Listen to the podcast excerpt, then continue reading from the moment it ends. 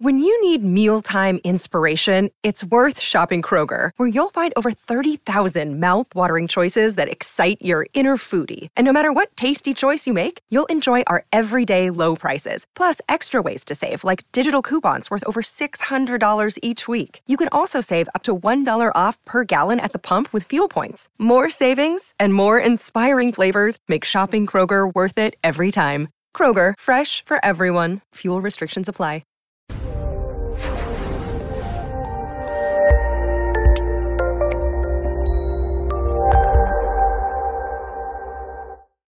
Over 10,000 people come to BetterHelp every day looking for a counselor.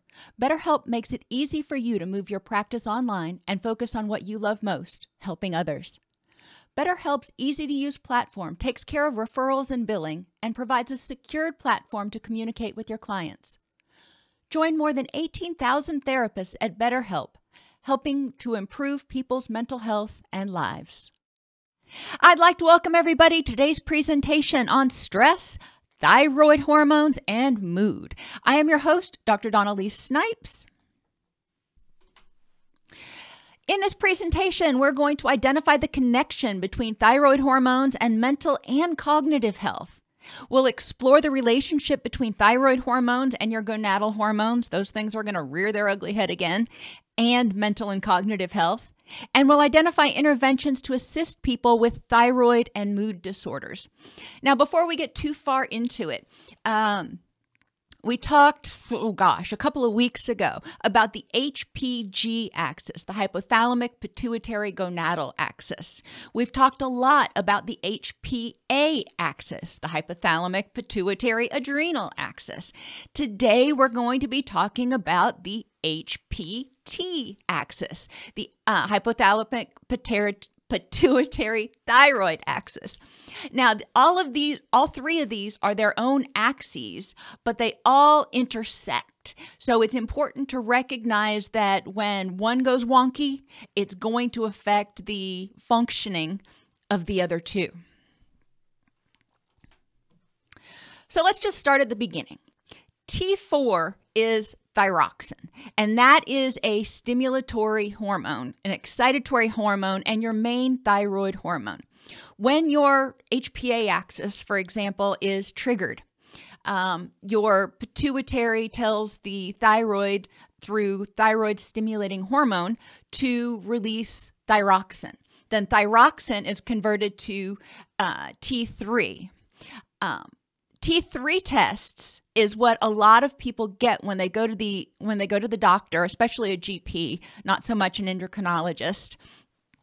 But T3 tests are very useful for diagnosing hyperthyroidism, so overactive thyroid, but is not nearly as useful for d- detecting hypothyroidism. A lot of people, when they go to their GP, they think they've got hypothyroid, they want a thyroid test, and the doctor will run a T3 test, and they're like, well, it's it's fine. Um, so what we need to help them understand, um, and if they go to an endocrinologist, then it's a non issue, that uh, there are different tests that are more effective for assessing uh, hypothyroid. The thyroid stimulating hormone test, or the TSH test, detects whether the thyroid is being even triggered to release the T4. So, is the pituitary doing what it needs to do to release the uh, TSH into the system? Is enough TSH even being released in order to trigger the thyroid? So, that's where we want to look for the first breakdown in the system. Um, normal or low TSH and low T4 indicate hypothyroidism. So they want you want to look and see you know at of the look at those T4 levels as well as the TSH levels, and you need to look at them in tandem. According to the um, American Thyroid Association, T3 testing is rarely helpful in the hypothyroid patient since it is the last test to become abnormal. Patients can be severely hypothyroid with a high TSH and a low T4 but still have a normal T3 levels. So, you know, if you want to work through all the gyrations of the math and how that works, more power to you. But, you know, from the experts, uh, the T3 test, that is the one that's typically run to test thyroid, is the very last one that's going to show anything um, amiss. And we're going to understand why that's a problem in a minute. Acute stress has been shown to cause transient activation of the HPT axis, the thyroid axis, whereas prolonged stress is associated with decreased activity. Just like the HPA axis, when it is under chronic stress, it the body becomes more resistant to the uh, glucocorticoids, and the HPA axis has less impact on the body. The body becomes resistant to it. Same sort of thing is for the HPT axis. The um, thyroid hormone receptors start becoming resistant. Significantly lower TSH and T3 levels have been found in populations reporting stress related mental health problems. And this study actually looked at ER nurses. So I thought it was kind of a unique population to look at. But um, in people who were reporting uh, stress related mental health problems, including burnout, the majority of them had significantly lower TSH and T3 levels. Now, remember the um, pituitary and the HPA axis, or the HP part of the HPT axis, sends out the signal through TSH to have the thyroid release T4 and convert it to T3. Well, if the hypothyroid and pituitary aren't functioning well because they've already started to shut down because of chronic stress, then there it's not going to release enough TSH potentially. Um, another thing that we're going to talk about in a few slides somewhere is that cortisol actually inhibits the um, breakdown or conversion of T4 to T3. So, high levels of cortisol are going to alter thyroid hormones. Low T3 syndrome is a condition characterized by a reduced peripheral conversion of T4 to T3, just like we were talking about, in the presence of normal thyroid hormone secretion. So, in some people, they may have normal um, uh, uh, TSH, normal T4 levels, but that T4 is just not getting broken down into T3. And they've associated that in part with high levels of cortisol and other non thyroidal illnesses, including autoimmune disorders. People with autoimmune disorders are uh, much more likely to also have thyroid disorders. And they could be thyroid disorders that are autoimmune or thyroid disorders that are not autoimmune in nature. If you are working with a client who has some autoimmune issue, and it's important that we really uh, familiarize ourselves with the common types of autoimmune disease. Um, diabetes, both type 1 and type 2, are now being thought to have autoimmune components to them eczema, rheumatoid arthritis, fibromyalgia, Crohn's disease. You know, there's a long list of unfortunately very common autoimmune issues. When people have those, they are at higher risk of low T3 syndrome and or uh, thyroid dysfunction, which can have significant impacts on their mood. About 30 to 50% of people experience inadequate response to antidepressant therapy. Just let that sit in for a second. And we've experienced this. If you've been seeing clients for any period of time, you know that there are a lot of people who start taking antidepressants and they're like, I don't really feel any different. Or worse yet, I feel tired all the time.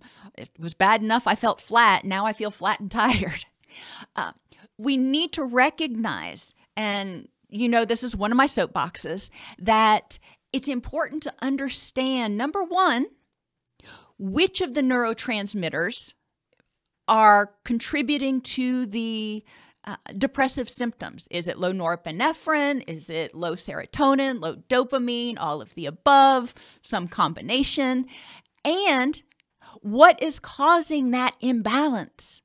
You know, just upping, uh, increasing the duration that the neurotransmitter sits in the synapse, well, that's all well and good. But if the body is reacting to something else um, in order to try to maintain homeostasis, eventually it's going to to- become tolerant, adjust to that antidepressant. So we really want to look at what is the underlying issue that is causing the neurochemical imbalance. One of those things can be hypothyroid or um, hyperthyroid or or imbalances in gonadal hormones. You know, there's a lot of uh, physiological things as well as chronic stress and trauma um, that can contribute to dysfunction. Irritability, anxiety, mood swings, sleeplessness, restlessness, sensiti- sensitivity, and being easily angered are all symptoms associated with hyperthyroidism. Now, I learned a ner- new term when I was putting this course together. They call it manic veneer. Um, when people are um, severely hyperthyroid, it may look manic or hypomanic in nature. Um, as such, they're starting to wonder whether there are a lot of people or some a portion of people who are diagnosed with um, bipolar disorder, especially people who tend to have prominent um, uh, or manic symptoms, they're starting to wonder whether those people are having uh, thyroid issues or if the thyroid issues are contributing to their symptoms. Hypothyroidism is associated with depression, fatigue, problems with attention, concentration, memory, perceptual function, language, and executive functioning difficulties, weight gain, reduced libido, and reproductive challenges. Uh, so, uh, hyperthyroidism is associated to, to a certain extent with reproductive challenges as well. If you're working with people who are trying to get pregnant, you know, and they have a thyroid dysfunction. That can be an extremely stressful time for them because the thyroid, you know, they're a part of their own body, may be preventing them or hindering their ability to get pregnant. And that can be infuriating. Uh, so, we do want to be sensitive to all of the potential consequences of uh, thyroid disruption. Thyroid autoimmunity refers to the detection of thyroid autoantibodies in combination with normal thyroid function. So, some people can have completely normal thyroid function, and they also have thyroid autoantibodies that are detectable in the bloodstream. They can also be have hypo or hyperthyroid and thyroid autoantibodies in their bloodstream. At least 2 to 3% of women have some form of thyroid dysfunction during pregnancy. Important note sometimes it self corrects, sometimes it doesn't. Uh, but it is important to recognize that this can be a um, clinical issue and it can contribute to mood and cognitive symptoms uh, during and pregnancy and in the postpartum period. 3 to 13% of people men and women have thyroid autoimmune disease despite having a normal thyroid function. Kind of let that sink in for a second. Look around your room, look, look around the cafeteria when you're at, at lunch today. And, you know, on the high end, you know, one in 10 of those people uh, may have a, a thyroid autoimmune issue. The increased prevalence of circulating thyroid autoantibodies has been demonstrated to be much higher, to be correlated with depression, postpartum depression in men and women, and anxiety. It's important to recognize that after, you know, after a child is brought into the house, when an infant is brought into the house, there are hormonal changes that are triggered not only by lack of sleep, but also by having this new life that you're responsible for. And uh, there are significant alterations in men's tos- testosterone levels um, in that postpartum period, and as well as you know alterations in the birth mother's hormones. So, you know, postpartum depression is a really interesting thing, but we'll get into that in another class. So, let's talk about the gonadal hormones. I mentioned earlier that uh, thyroid difficulty can impact libido. We also know that gonadal hormones, if you were in the class on the um, hypothalamic pituitary gonadal axis, you know that gonadal hormones significantly impact the availability of serotonin, norepinephrine, and dopamine. Uh, all of those are, you know, mood related chemicals. Both hypothyroid and hyperthyroid women have been reported to have greater prevalence of menstrual disturbances compared with women who have a normal thyroid functioning. Uh, and this is something that we want to pay attention to if we are working with a client who is experiencing um, premenstrual dysphoric disorder, is experiencing polycystic ovarian syndrome. Um, uh, endometriosis, anything that indicates that the uh, normal menstrual cycle is not um, functioning as it should, it is important to consider that there may be thyroid involvement as contributing to that. Now, going back, we also know that stress, you know, that HPA axis, stress will also impact gonadal hormone levels. Stress will impact thyroid hormone levels. Stress is just kind of a bugger. Total T4 and T3 are positively correlated with estrogen, progesterone, and testosterone levels. So when people's uh, thyroid hormones are at a neutral level, we'll call it neutral, um, then their gonadal hormones are often at a neutral level. When their uh, thyroid hormones are too high, when they've got hyperthyroid, a lot of times you will see that their gonadal hormones are also in excess. They are estrogen dominant. They've got too much progesterone. They've got excessive testosterone. Likewise, when they are hypothyroid, you tend to see lower levels of estrogen, progesterone, and testosterone. We know that people with uh, that estrogen when it is high, excessively high levels of estrogen can contribute to anxiety.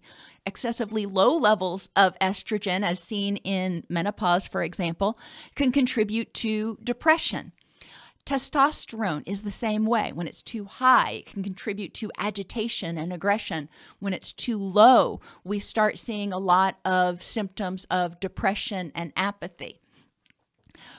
We have to remember that, you know, as those go up and down, so do thyroid hormones and vice versa. Environmental toxins, smoking, obesity, stress, trauma, aging, and alcohol consumption, among other things, all impact levels of gonadal hormones, which in turn impact the HPT axis. So, for example, certain environmental toxins, BPAs, may make estrogen a lot more dominant in somebody's system. Well, if estrogen becomes more dominant, then that follows that likely the thyroid hormones are going to potentially increase. We may see some symptoms of anxiety, agitation, and hyperthyroid. Um, alcohol consumption is another one of those that, well, all of these um, have the ability to alter hormone levels the importance of that in our clinical practice is when we're doing our biopsychosocial assessment to note these things, educate the individuals about the impact of these um, different things environmental toxins, smoking, obesity, you know, yada, yada on their gonadal hormones, on their thyroid hormones, and how it could be contributing to their mood symptoms. And then encourage them to go to the doctor um, you know, preferably all clients should go to the doctor and get you know a full blood work panel um, early in treatment to identify any physiological causes or underpinnings of their symptoms. It doesn't mean there's not also cognitive stuff going on. There probably is but we also want to make sure that the factory is healthy and uh, and, and, able to function um, as well as possible. Low gonadal hormones contribute to depression, sleep disturbances, Alzheimer's disease, schizophrenia, and dementia. Now, those were things, uh, Alzheimer's and, and schizophrenia, I was not aware of, but um, until I did this presentation. But the research is, has shown that it is important because our gonadal hormones, estrogen, testosterone, are neuroprotective. They protect against the um, uh, excitotoxicity of glutamate. They protect the brain against the toxic environment of stress. When we don't have enough of those gonadal hormones in our system, um, then the brain doesn't have that protective measure, that neuroprotective um, thing in there. When thyroid levels are low, gonadal hormones levels will be low, which means neuroprotective substances are also going to be low. High gonadal and th- thyroid hormones may contribute to symptoms of anxiety and irritability. We kind of talked about that already. Symptoms of thyroid dysfunction experienced in the elderly are often misinterpreted as signs of aging process such as fatigue and neurological disorders. You know, the assumption is the person is foggy-headed or slowing just because they are aging. The person is tired all the time just because they are aging. It's really important to not normalize some of these behaviors if they are impeding the person's quality of life. You know, if they've suddenly started becoming slower, um, it's important to have that checked. Uh, hypothyroid, well, thyroid issues, period, whether it's autoimmune thyroid disease, hypo or hyperthyroid, um, all of these things can occur at any point in time. There is a significant portion of the youth population that actually has thyroid symptoms or thyroid dysfunction. So if we're working with youth who seem to be sluggish, who seem to be not developing as quickly as they should, now generally the doctor will pick up on that one.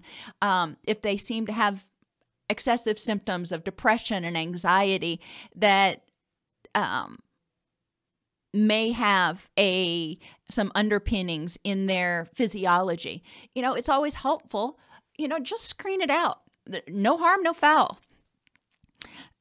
The present prevalence of hyperthyroidism in individuals over 60 years old ranges from 1 to 15 percent.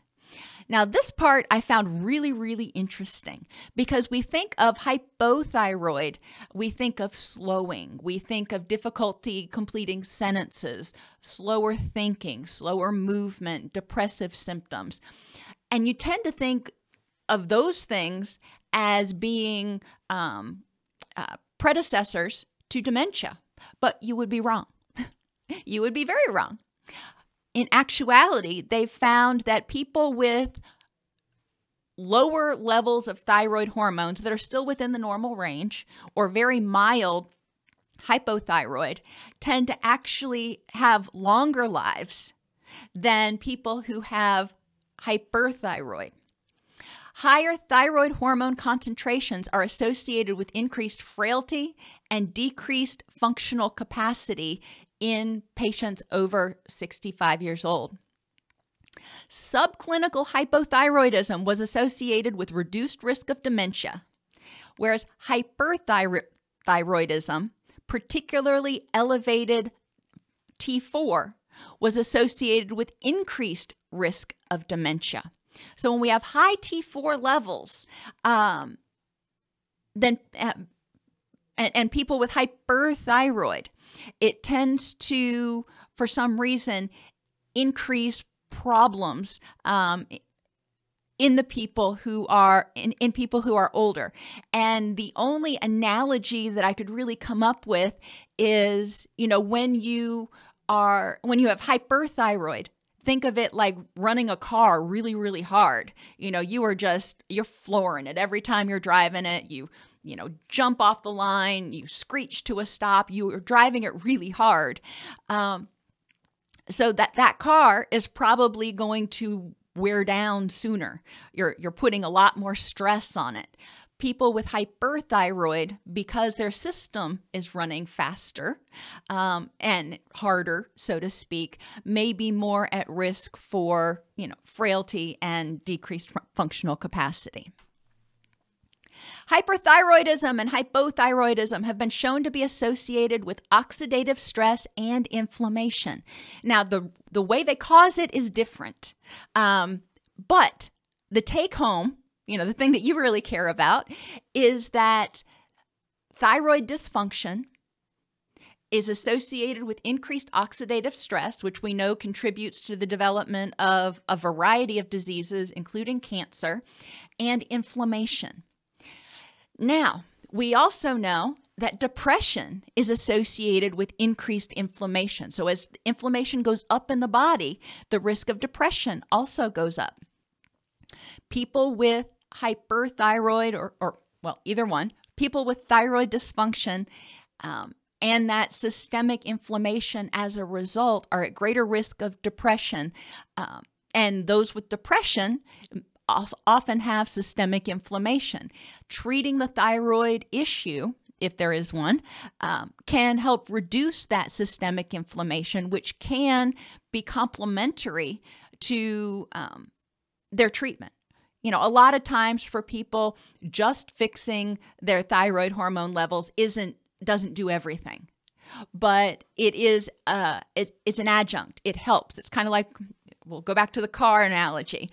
It's like having the oil you know good oil put in as well as good you know I, I shouldn't use a car analogy because I don't know much about them, but having all of the fluids changed and the tires rotated and everything, having that full um, uh, tune up done uh, is a lot more effective at making sure that your car keeps running and doing what it needs to do than to just occasionally change one thing or the other. You know, if you go in and you change everything, then um, you're starting out with you know, on on a more even keel because we know that everything is new.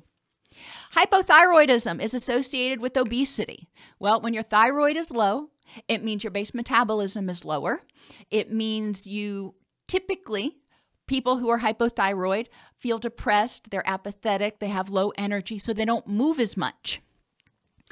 So, hypothyroidism is associated with the development of obesity and chronic stress, um, which are associated with increased estrogen when our obesity, when our um, lipid levels go up, when our um, percentage goes up, our estrogen levels go up and this is true for men and women.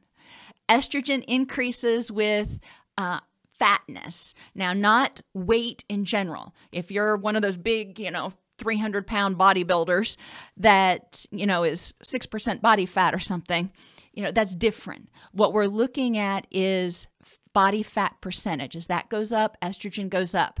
When estrogen goes up, there's an increase in secretion of pro inflammatory hormones and cytokines, which again increases inflammation. Um, and it is quite a cycle that, that we need to take a look at. Uh, and we'll talk about that at, um, in just a minute. Serotonin, let's, let's take a look at how thyroid uh, hormones interact with our neurotransmitters, though, because you're most of us are familiar with the big five. Um, serotonin, that's the one that we typically think of for depression. But serotonin is also involved, remember, in um, appetite, pain regulation, um, energy levels, heart rate, blood pressure, um, gastric motility. You know, I think serotonin's involved in just about every bodily function there is. Serotonin is positively correlated to T3. So as your T3 goes up, serotonin goes up. If your T3 gets too high, serotonin may get too high, and then you have symptoms of anxiety. We know high levels of anxiety are associated with, or high levels of serotonin are associated with anxiety. We know high levels of thyroid hormones are associated with hypomanic anxiety like symptoms. Uh, norepinephrine is another excitatory neurochemical. It also is um, your main one of your main focus neurochemicals. It helps you, you know, maintain your focus and your concentration during the day. It is also positively correlated to T3. So when people are hypothyroid, when they have really low levels of T3, they may have foggy headedness, difficulty concentrating, low attention. Um, when they have high levels of T3, they may be like laser focused. Um, remember again that cortisol inhibits the conversion of T4 to T3. So when people are stressed, then their body may have enough TSH to trigger the release of T4, which is all wonderful, but that cortisol may be may prevent the body from converting the T4 to T3. So the person has that um, T3 syndrome that we were talking about. So we do want to really understand the nefarious effects of cortisol. Acetylcholine, we talked about that a few days ago, is one another one of your excitatory neurochemicals. It, it as well as glutamate, um, which is your main excitatory neurochemical, are positively correlated with thyroid levels. Now, we did talk a couple weeks ago with about glutamate when glutamate levels, when your excitatory neurochemical levels get too high, you can think of excitatory in terms of heat, if you will. So when your uh, excitatory neurochemicals get too high in the brain, it becomes too hot. It becomes excitotoxic, is what they call it. And you start losing dendrites and axons and, you know, n- nerve cells start to start to dissipate. So it's important to remember that yes, we need a certain amount in order to be energized, in order to be excited, focused, all of those things. We need to have um, neutral levels of these chem- of these chemicals in our body. When they're too low, we have depressive symptoms. When they're too high, we have anxiety and neurotoxic symptoms. When we have that neurotoxicity, um, and we start losing brain cells and uh, literally, then it also is also another reason that contributes to the development of cognitive issues later on. The longer that persists, the more mass people lose in their brain, the more difficulty with certain cognitive functions they have later on. Now, GABA is an interesting one.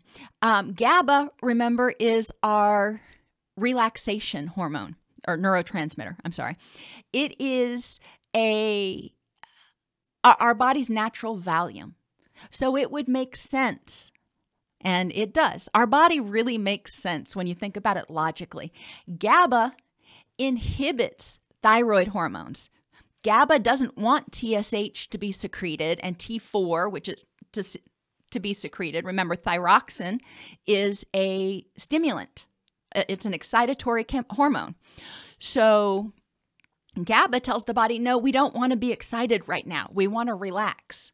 So GABA actually inhibits um, uh, thyroid stimulating hormone, which inhibits the release of T4 and T3. Uh, so it's interesting to take a look at and think about what might be going on that is contributing to uh, this person's mood issues right now. Um, if their GABA levels are too high for some reason, and we can see that in opioid overdoses, for example, um, then they may not have uh, the level of secretion of thyroid hormone that that's necessary. So we do want to be curious. Sometimes, you know, remember I said 30 to 50% of people don't respond to antidepressants thoroughly or as well as hoped or whatever whatever the phrase was. Um, but if you throw a SSRI, for example, at a person and they start taking it, you know, SSRIs are designed to keep the serotonin, it's not designed to produce any more serotonin. So they're not increasing serotonin levels.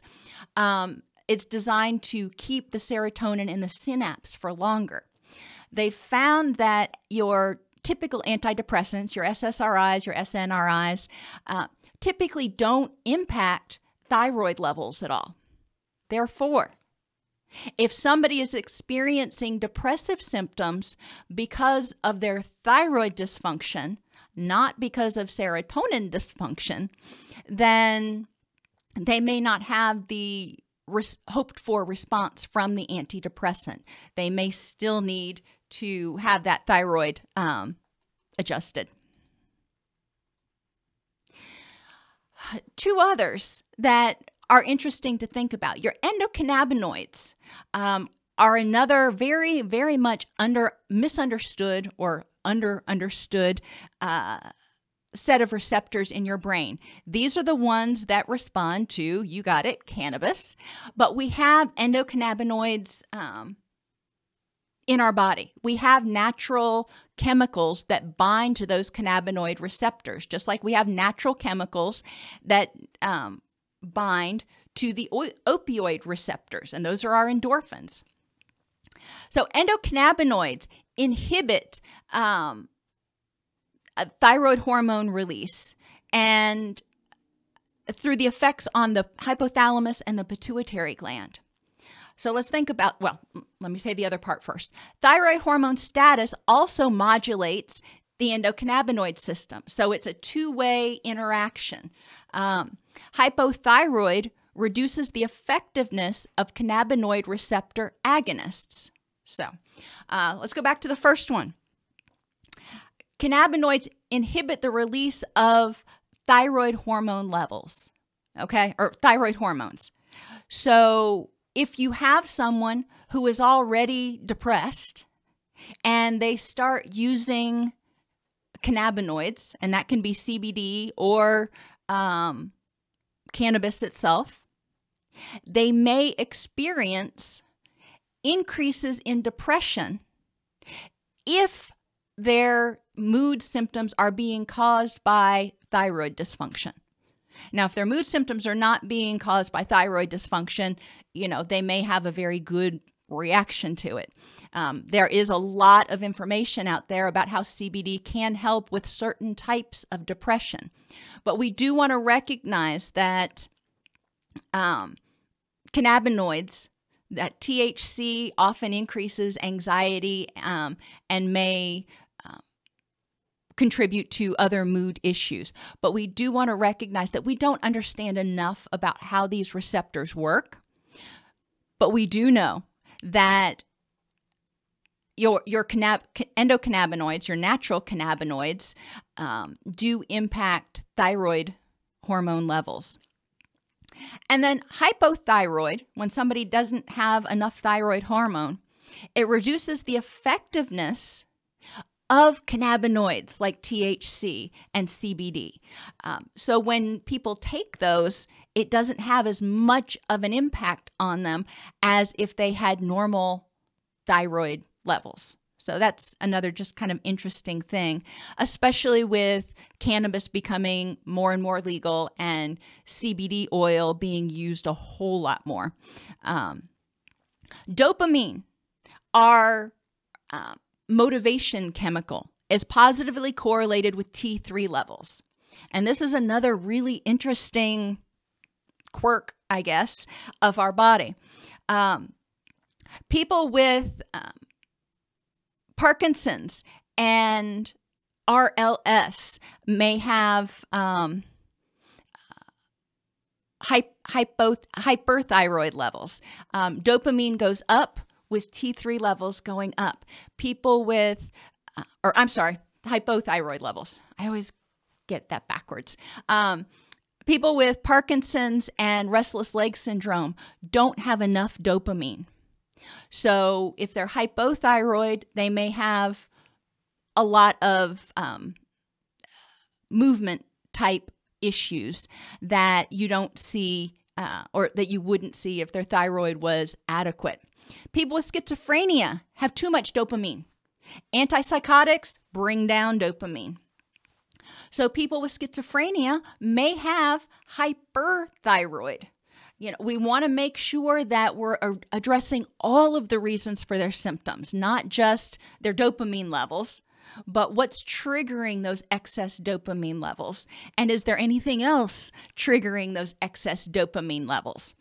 So, the take home is if you're working with somebody who has a condition that is contributed to by dopamine levels, you know, too low, like Parkinson's, RLS, something that has movement disorders in it, or schizophrenia, where, you know, um, dopamine levels are typically too high, we want to make sure that their thyroid levels are evaluated. Additionally, and I'm going to say this again at the end, but additionally, people who are on um, tricyclic antidepressants and um, antipsychotic medications need to be aware of the fact that it, those medications, because they are um, interacting um, with the do- with dopamine levels, can contribute to thyroid problems. Now, there's another condition that, you know, there was no neat place to put it in where it segued nicely. But thyrostress is a condition that's actually being studied now. And it's similar to diabetes stress, evidently.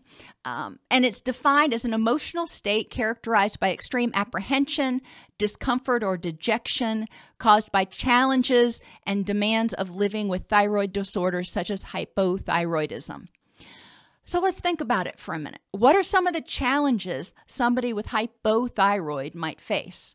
Well, um, hypothyroid is strongly associated with things like PCOS, uh, polycystic ovarian syndrome. Polycystic ovarian syndrome produces symptoms such as um, obesity, oily skin, acne, excessive uh, hair, facial hair growth, losing um, thinning and losing hair on the head. So PCOS can make people very self conscious. Um, hypothyroid contributes to low energy, which, even if it doesn't contribute to PCOS, may contribute to low libido and weight gain. Uh, that low energy can also inhibit people's desire to go out and interact with others, which can put a strain on their relationships. They may not have the energy to go on a three mile hike with somebody.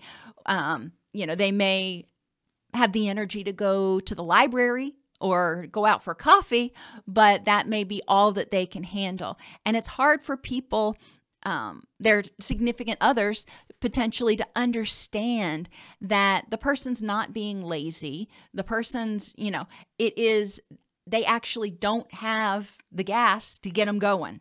Their, their, their gas tank is, is much lower. Um, affectively, people with hypothyroid tend to be uh, more depressed and tend to have, you know, some flatter emotions. Cognitively, they tend to process things more slowly because everything's kind of going slower. Occupationally, it may negatively impact them at work because of their reduced stamina, because of their difficulty concentrating. Uh, it may cause difficulties, you know, no matter what their job is. All jobs require some amount of focus and stamina in some way. And interpersonally, as I mentioned earlier, a lot of people don't understand the far reaching impact of thyroid imbalances. So it's important to educate the client. Um, and preferably the community, but at least educate the client about you know the realities of you know the importance of thyroid hormones and normalize why they're having the symptoms they're having so they feel like okay now i understand why i feel like this and they can explain it to others. Um, now going back through real quick hyperthyroid uh, people have uh, physical challenges because they are more agitated, they are more restless, they have difficulty sitting still, they have sleep problems. You know, none of those things is to be minimized. Sometimes people joke and think, you know, wow, it would be great to have that much more energy, but it's not. Um, lack of sleep even if it's caused by hyperthyroid, um, contributes to stress on the body, which contributes to reduced immunity and a cascade of effects that we see as a result of um, sleep deprivation. Affectively, people with hyperthyroid may tend to feel, you know, up more, but there also tends to be a lot more agitation, mood swings, anxiety, and irritability.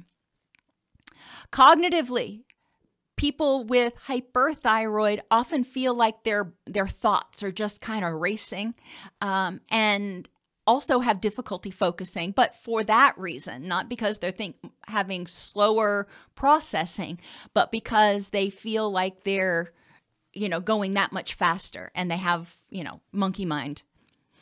Occupationally people with hyperthyroid tend to do better um, at focusing uh, on what they're doing. They can get things done more quickly, but they may have more d- interpersonal difficulties because of their mood lability, their irritability, um, and and and so forth. So interventions. Proper functioning of the thyroid gland requires iodine, um, selenium, iron, zinc, copper, and calcium. I can tell you, I am a vegetarian. I'm not a vegan. You know, I love my eggs and my milk, but I don't eat beef and or I don't eat meat at all or fish. And it is hard to get all of my zinc in without taking a multivitamin. I'm not encouraging people to take multivitamins. You know, that's between you and your doctor, but I am encouraging you to be aware of what vitamins and minerals you're not getting efficiently in your daily diet and and to be cognizant of some of these things. I mean, we think of, you know, vitamin A, vitamin C, vitamin D, vitamin your B vitamins, but everything else kind of gets forgotten about. And we need these things. We need selenium, iodine, iron and and zinc, copper and calcium um, in order for the thyroid to function effectively. Recent studies have revealed the emerging role of excess uptake of lipids, fats, in the development of hypothyroidism. They're not sure how that works yet or why it happens, but they have started doing studies and finding that people who ate a higher fat diet tended to have hypothyroid. Now, we can speculate that it could be, you know, chicken or the egg sort of thing.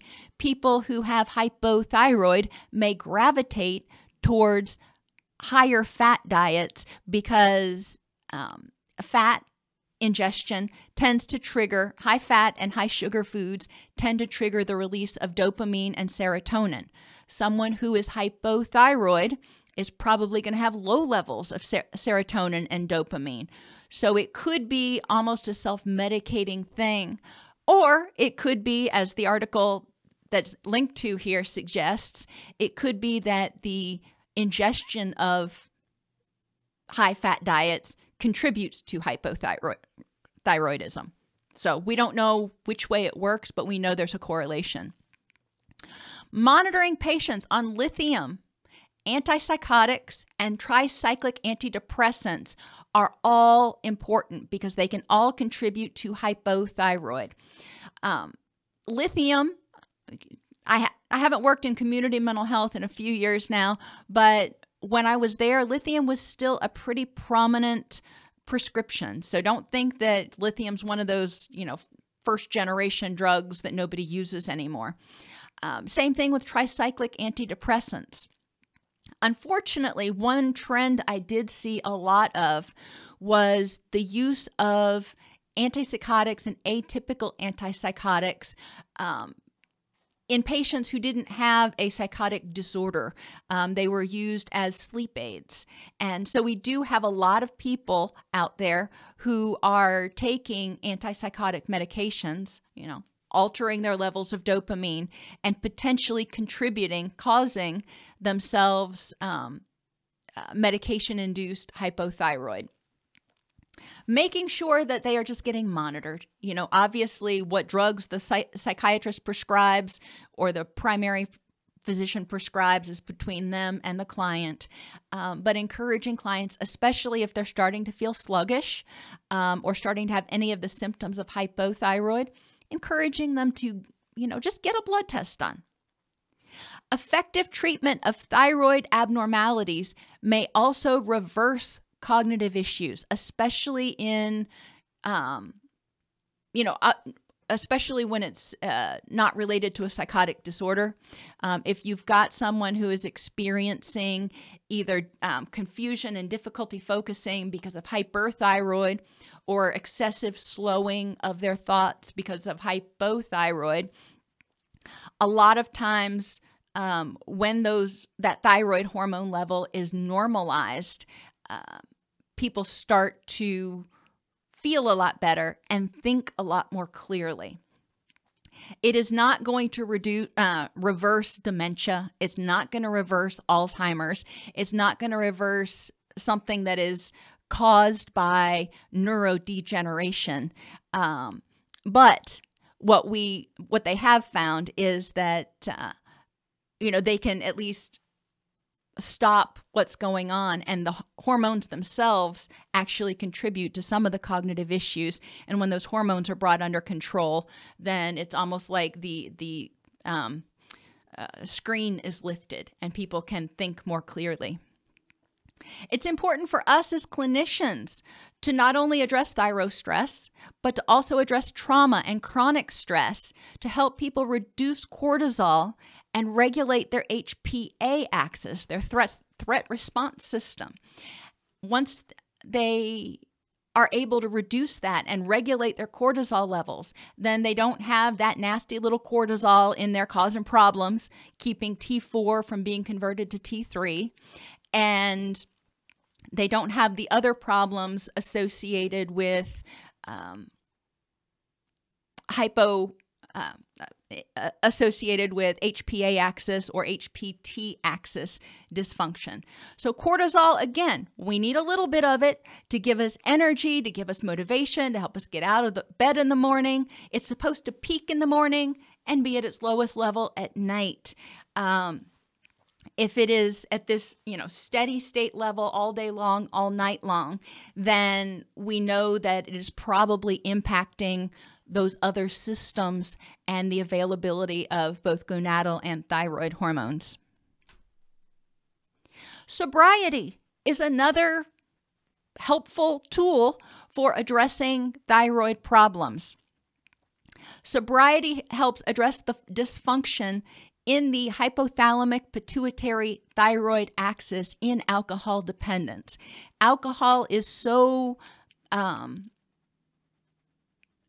potent, toxic, whatever word you want to use, on the thyroid, that they found that people who are alcohol dependent often have um, a lot of difficulty, um, a lot of imbalance in their thyroid hormones. Alcohol also contributes to systemic inflammation. So, a lot of people who are alcohol dependent also um, evidence the autoimmune thyroiditis. Adequate quality sleep and circadian rhythm regulation um, are also important because they also influence thyroid levels. Um, so that was another thing that when, when I did the presentation on circadian rhythms, I said the circadian rhythms are involved in just about every function of your body. Well, this is one of those they're involved in. When people's circadian rhythms are off because of um, shift work disorder, because of travel, because of you know having a new baby at home, whatever it is, it's likely going to impact their thyroid hormone levels. Uh, so we do need to emphasize the importance of sleep hygiene. And people with um, sleep apnea, anybody you're talking to who reports that they quote snore a lot, um, may need to be referred for a sleep study um, because sleep apnea is going to inhibit or disrupt the circadian rhythms. Sleep apnea is also associated with higher levels of depression, higher um, risk for stroke, and a whole bunch of other and and later life dementia. So there's a lot of reasons to get apnea assessed and treated as quickly as possible. There is no easy way to break this cycle of you know low serotonin low um, thyroid all that except for you know kind of starting at the beginning and getting the body, you know, if the thyroid hormones are out of whack, you know, start there. You know, try to get the thyroid hormones normalized. That may work to help normalize serotonin and gonadal hormone levels. If not, then a lot of times um, integrative uh, health physicians will, you know, start with okay, thyroid, we've got that stabilized. It hasn't done everything. What do we want to treat next? Do we want to address the gonadal hormones or, you know, start on an antidepressant? So there are steps and stages to figuring out what to get the how to get the body working most efficiently, effectively, address those physiological issues.